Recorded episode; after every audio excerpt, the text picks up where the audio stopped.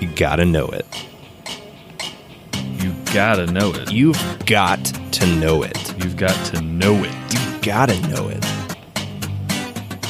What is up, Pulmcasters? This is a core content rapid review diving into everything that you've got to know about shock. Let's cut the fluff and go straight for the meat and potatoes. If it's what the people want, let's go.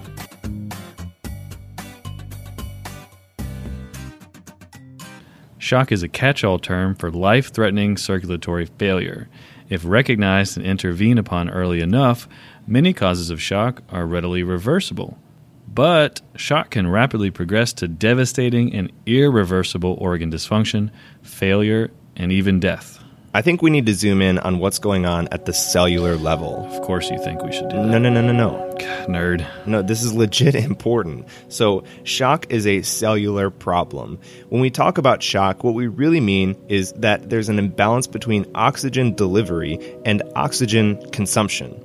Normally, oxygen delivery far exceeds oxygen consumption, but in shock, we see decreases in oxygen delivery, sometimes increases in oxygen consumption, or both.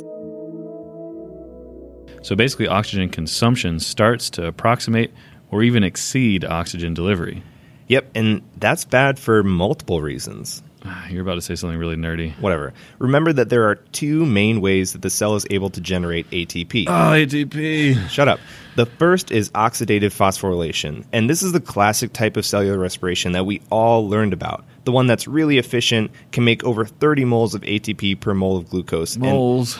this type of metabolism requires oxygen as a final electron acceptor. But the second type is substrate level phosphorylation. This is anaerobic metabolism. It's super inefficient.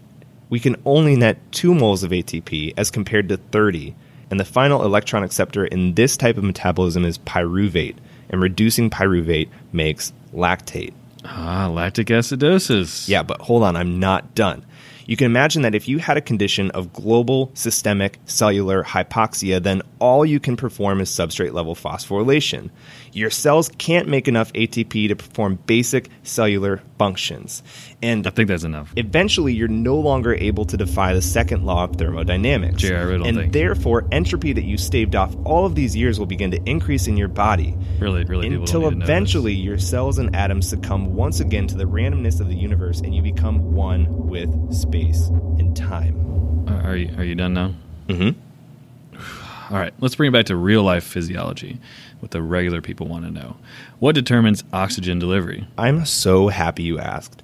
There are two primary determinants of oxygen delivery, or DO2, and they are arterial oxygen content, which can be further subdivided into arterial oxygen saturation, which we approximate and measure with the SpO2 or the pulse oximeter, hemoglobin, and to a much smaller extent, partial pressure of arterial oxygen. The second determinant of oxygen delivery is cardiac output. We all learned that classic equation for cardiac output heart rate times stroke volume, but things get a little more complicated than that. Stroke volume is determined by three things preload, or how much blood is in the ventricles at the end of diastole, afterload, or the force that the heart has to pump against.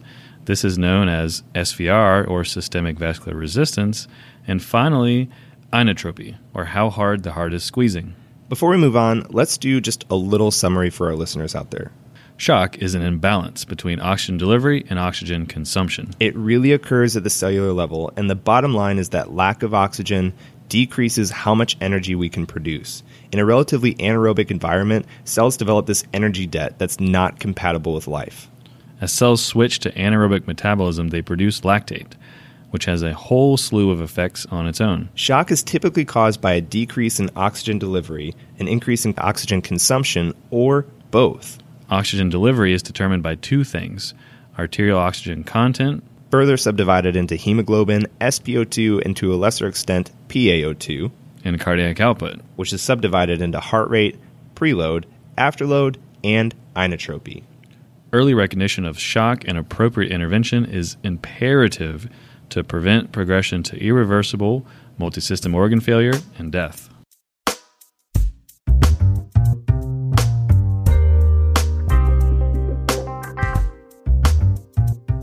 There are four major categories of shock that we're going to talk about distributive, cardiogenic, obstructive, and hypovolemic.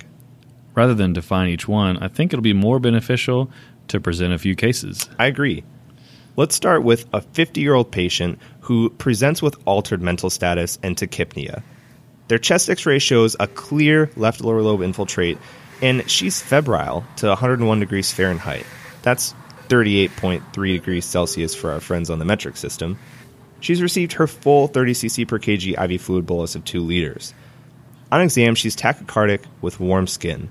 Her cap refill is greater than 4 seconds, and she's had no urine output over the past 5 hours that she's been in the ED. Her heart rate is 130, and her blood pressure is 101 over 50 with a MAP of 68. John, my first question to you is Is she in shock?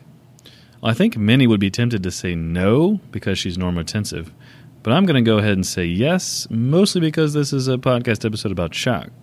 Any chance you got a lactate for me? It's 5.5 after that appropriate fluid resuscitation. Oh, then definitely yes, she's in shock. Can you elaborate a little bit on your normotensive comment? Sure. I hear a lot of people convince themselves that a patient isn't in shock just because their blood pressure is normal. But remember that shock isn't about blood pressure, it's about oxygen delivery. And this patient has some pretty clear indications that she has an oxygen delivery problem. Decreased cap refill, lactic acidosis, tachycardia, which I presume is compensatory, and then multiple signs of end organ dysfunction, altered mental status, acute kidney injury. This patient is sick. One of the things that helped when I was early on is the shock index. It's a pretty simple bedside calculation heart rate divided by systolic blood pressure. A score of greater than 0.9 is helpful for diagnosis of occult shock. This patient's shock index is 1.3. Did you actually do that in your head? No, I've got my calculator on my phone. I can't do math anymore. So let's not keep the people waiting. What type of shock is this? Definitely septic shock, which falls under the category of distributive shock. Distributive shock is a broad term for shock caused by vasodilation. This is a pipe problem. By far the most common type of distributive shock is sepsis, where inflammatory cytokines cause systemic vasodilation. Ooh, say it again. Inflammacooxidative hurricane. But it's not the only type of distributive shock. There are many forms of non septic distributive shock as well. Things like anaphylactic shock, neurogenic shock, post cardiac surgery vasoplegia, or really any condition that causes systemic vasodilation pancreatitis, trauma, burns. I mean, the list goes way on. John, what's the hemodynamic profile of a patient in distributive shock?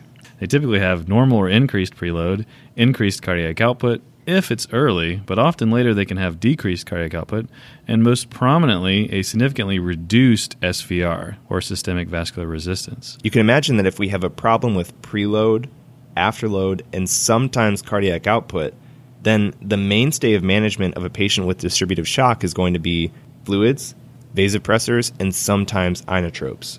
Typically, you're going to fluid resuscitate until they're no longer fluid responsive. How do you figure that out? Oh no, you're not going to let me open that can of worms unless you want this to be a three hour episode. I like controversy. I'm going to put some goodies for y'all in the show notes for you to review. If the patient remains hypotensive after appropriate fluids, your next step should be vasopressors. Adding inotropes should be evaluated on a case by case basis. You should be able to answer this one. What kind of tools are you going to use to evaluate cardiac output and guide whether or not you need to add an inotrope like milrinone or dobutamine? It depends, but the tools in my toolbox are FloTrac, bedside ultrasound, PA cath, clinical exam, and surrogates of perfusion like lactate and SCVO2. It sounds like we probably need to do an entire episode dedicated to hemodynamic monitoring, but we'll save that for another day. You gotta know it. I like it. Let's move on to our next case. This is a 70 year old man who presents to your emergency department with shortness of breath, cough, and lower extremity swelling. On exam, he's in distress, working to breathe, and tachycardic. He's got distended neck veins and a systolic ejection murmur heard at the sternal border. His skin is cold to the touch, and telemetry shows AFib with RVR in the 120s. His chest x ray has bilateral pulmonary edema, and his blood pressure is 80 over 45. You draw a serum lactate, and it's 5.0. He sounds pretty sick. You're a prodigy. Well, really, he sounds like he's got a bad heart. JVD, pulmonary edema, hypotension, all that sounds like cardiogenic shock to me. You're right. What do you think is causing it? Well, there's lots of reasons that a patient may be in cardiogenic shock, but there are three broad categories that immediately come to mind. The first one is cardiomyopathy, typically severe heart failure, myocardial infarction, myocarditis. The second is arrhythmia like AFib RVR or complete heart block. And finally, mechanical problems like valvular rupture or critical stenosis. What's the hemodynamic profile of a patient in cardiogenic shock?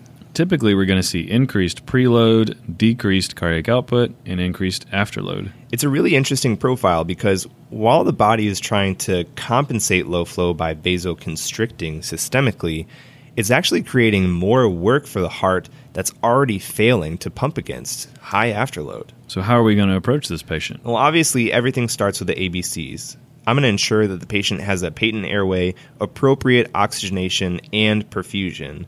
I really like non invasive ventilation unless this patient has an indication for urgent intubation. I think one of the most underrated interventions in this case is calcium. It's a pretty benign medication, all things considered, and it's actually a pretty potent inotrope. Calcium gluconate if all you have is a peripheral IV, or you can use calcium chloride if you have a central line. The next step, of course, should be determining the most likely cause and treating that if at all possible. It would be great to use inotropes, but if the problem is valvular rupture, then they probably need surgical intervention. And finally, the mainstay of managing true sick heart cardiogenic shock is going to be inotropes and vasopressors. Vasopressors, we just said afterload is high in these patients. No, you're right. You don't often need them in true, pure cardiogenic shock, but remember that inotropes like milrinone and dobutamine are really inodilators. So, yeah, they're positive inotropes, but they also cause systemic vasodilation. So basically, you're going to initiate your inotrope to correct your cardiac output and then support your blood pressure with vasopressors if needed. Yeah, so I'll, I'll initiate a vasopressor to maintain a MAP of 65 along with my inotrope if I have to. So why not use epi? I think you can make a case for epi. It's an inopressor, so it has both positive inotropy and vasoconstrictive effects, and I'll use it in a pinch. You know, if I'm resuscitating a patient on the floor and I don't have access to all the medications I want. But over a longer period of time, I prefer to control my inotropy and vasoconstriction relatively independently. Is there any data to back you up, or is this just your opinion? Well, there was a pilot study in 2011 that compared norepinephrine and dobutamine combo versus epinephrine for patients with cardiogenic shock. Now, granted, this was a pilot study, only 30 patients at a single center, Eh, but I think the results were interesting. There was no difference in terms of global hemodynamic effects, but epi had greater rates of tachycardia, arrhythmia, and worsening splanchnic perfusion as measured by the PCO2 gap. interesting. Yeah, I mean, I, I hope this turns out to a full multi center trial, but from a physiologic standpoint, it makes sense to be able to independently control your vasoconstriction and your inotropy as opposed to just giving a medication that does both with no control over it. Let's move on to the next case. You present to a rapid response called out on the floor. You find a 37 year old female who had a recent cholecystectomy and she's in significant distress. She's hypotensive with a blood pressure of 75 over 42. On chart review, she was normotensive until about 30 minutes ago, and she's been getting IV fluids for presumed sepsis. She's had a total of three liters bolused in since she became hypotensive, and she's had no improvement in her blood pressure. She's tachypneic and tachycardic. Yikes. That's my contribution. Yikes. You decide to do a bedside echocardiogram, and you find RV dilation and a positive McConnell sign. We should probably stop giving her fluids. Yes, I agree. Uh, but why do you say that? What, what's a McConnell sign? McConnell sign is a distinct finding on an echocardiogram that is highly specific. Not sensitive. So it's highly specific for PE, but it does not mean if you don't have a McConnell sign that you don't have a PE. Yes, highly specific for pulmonary embolism. It's a regional wall motion abnormality of the RV that spares the right ventricular apex. You're going to have to check out the show notes to see a clip of this. Yeah, it's hard to explain on audio, but it's pretty easy to spot if you know what to look for. It's theorized to be related to a hyperdynamic LV, RV dilation, and localized ischemia of the free wall of the RV. So Why is she so hypotensive? Pulmonary embolism, duh. Why would that make her hypotensive? Obstruction, in fact, obstructive shock. Most of the types of obstructive shock, PE, cardiac tamponade, tension pneumothorax, are essentially problems of the RV preload or RV afterload. The profile of obstructive shock is going to be decreased cardiac output and increased systemic vascular resistance. Now, preload is going to be variable depending on the cause. The mainstay of treatment is, well, you guessed it, going to be to relieve the obstruction. So, thrombolysis or thrombectomy of PE, drainage of the pericardial effusion, or decompression of the tension pneumothorax.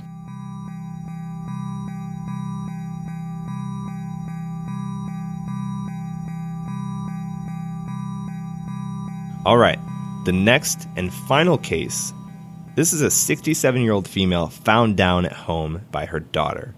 She's been reportedly not feeling well for the past several days. Her daughter says that she's had diarrhea for quite some time but didn't want to go to the doctor. On exam, she has dry oral mucous membranes, flat neck veins, and poor skin turgor. Her blood pressure is 85 over 60 and she has a MAP of 43. She's tachycardic to the 120s. Sounds like she needs some fluids. Why? This is pretty clear as day hypovolemic shock to me. The profile of hypovolemic shock is what you'd expect. Preload is down, cardiac output is down, and SVR is way up. So give fluids. That's all you're going to do? No, in my opinion, a map that low is too low just to correct with fluids. It's going to take too long. Yeah, I forgot to tell you that all they could get was a 22 in the hand and a 20 in the AC. Right, so we're talking several minutes to even a half hour before she gets any meaningful hemodynamic dose of fluids. She may not have that long before she decompensates further. So what you're saying is In a patient like this, I'm probably going to initiate vasopressors for a MAP of 65 while concurrently resuscitating her with fluid.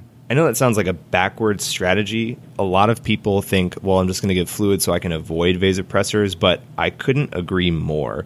You might be tempted to just load her up with fluids and wait because she's clearly volume down, but significant hypotension with a MAP that low should be treated as an emergency. This isn't some soft blood pressure that we can fix with a 500cc fluid bolus. She has a high probability of decompensating or even dying, and I don't want to take the watch and wait approach with her. Right, and if she's truly volume responsive, then we can probably wean off vasopressors once she's had the appropriate fluid resuscitation. We're sort of hinting at the mainstay of hypovolemic shock, and that's fluid resuscitation, with the caveat that you should probably be replacing with the appropriate fluids.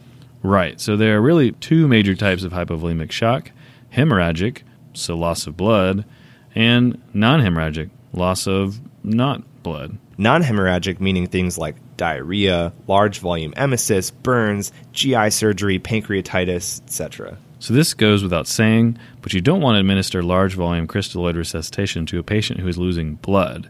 Make sure you're replacing the same type of fluid they're losing. Back to our initial patient. Is there anything else you're going to do for her? Well, I'll be honest. I find myself questioning whether or not this patient has an infection.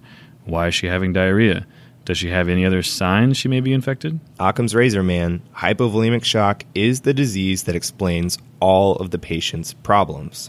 I mean, it doesn't matter whose razor you're talking about, but the patient can have as many diseases as they darn well please. Hickam's dictum. That's a fair point and an important one. Remember that patients can have mixed shock, and to be honest, it can be really difficult to navigate the hemodynamic waters of identifying and managing this. Gotta know this. I love that. Got to know this.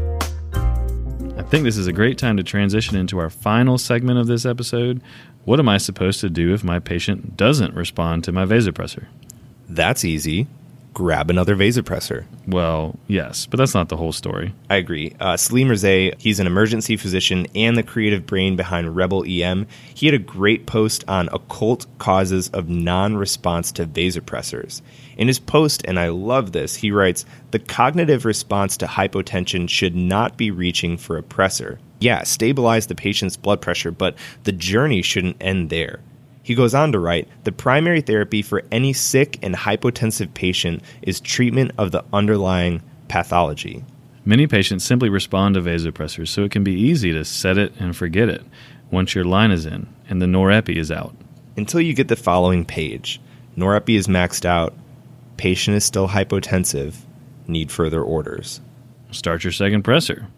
But your cognitive response shouldn't stop there. Ask yourself why the patient is requiring more pressor support. Salim has an awesome list of possible causes, including acidosis, hypothyroidism, adrenal insufficiency, hypocalcemia, blood loss, and even a second cause of shock. We'll put a link to his post in the show notes for you to check out yourself.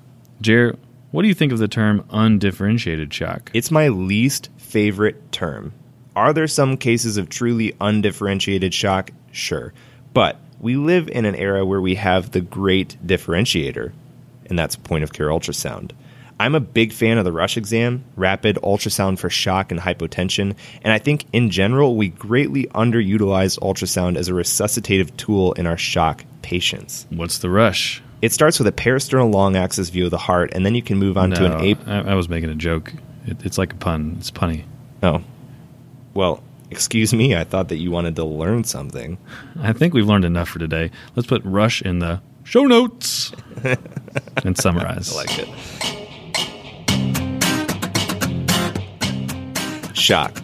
It's a life threatening imbalance of oxygen delivery and oxygen consumption at the cellular level. Identify and correct the underlying pathology quickly to prevent your patient progressing to multi system organ failure and death. There are four general subtypes distributive, cardiogenic, obstructive, and hypovolemic.